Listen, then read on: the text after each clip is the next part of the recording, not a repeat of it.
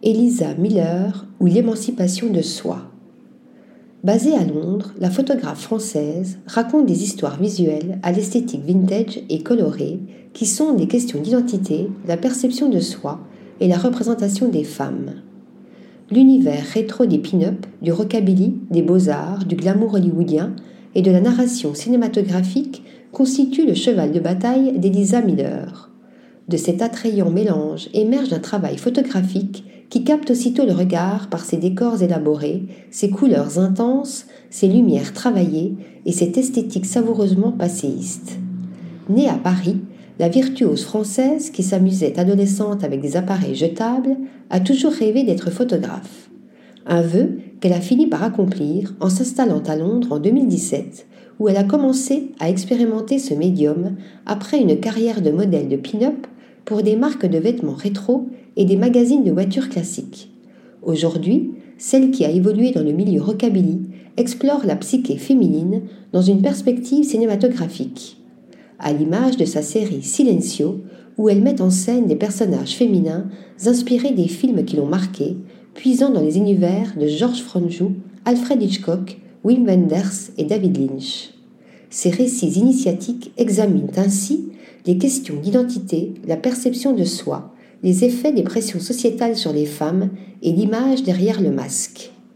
Penser les états d'âme.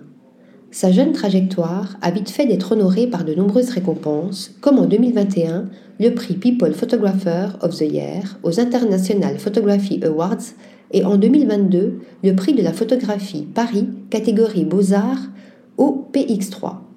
À travers sa série The Other, Elisa Miller nous invite à considérer en trois chapitres les infimes possibilités d'exprimer son vrai soi au sein de la société et de la cellule familiale et en nous-mêmes. Elle puise ici, chez Jean-Paul Sartre et sa citation L'enfer, c'est les autres, et dans le passionnant essai féministe La femme mystifiée de l'icône Betty Friedan, 1963, journaliste militante et porte-parole des Desperate Housewives. Les clichés d'Elisa Miller illustrent ainsi l'idée de pouvoir nous exprimer librement, de dépasser les limites et d'avoir le courage de devenir qui nous sommes. Sa série d'autoportraits a vu le jour durant le confinement en 2020. Dans son salon, elle introduit les scènes de nature morte pour mieux refléter l'isolement, avec le téléphone pour seul contact. Une façon d'atteindre le spectateur extrait du cadre, tout en explorant le concept d'un double qui reste caché au regard du public. The Many Faces of Marie, avec pour modèle Marie-Antoinette et son syndrome des cheveux blancs, causé par le stress de l'échafaud, Like Someone in Love et sa toute nouvelle série Dolly's Diner poursuivent ainsi les étapes qui ponctuent ses évolutions intérieures, mentales et artistiques. Article rédigé par Nathalie Dassa.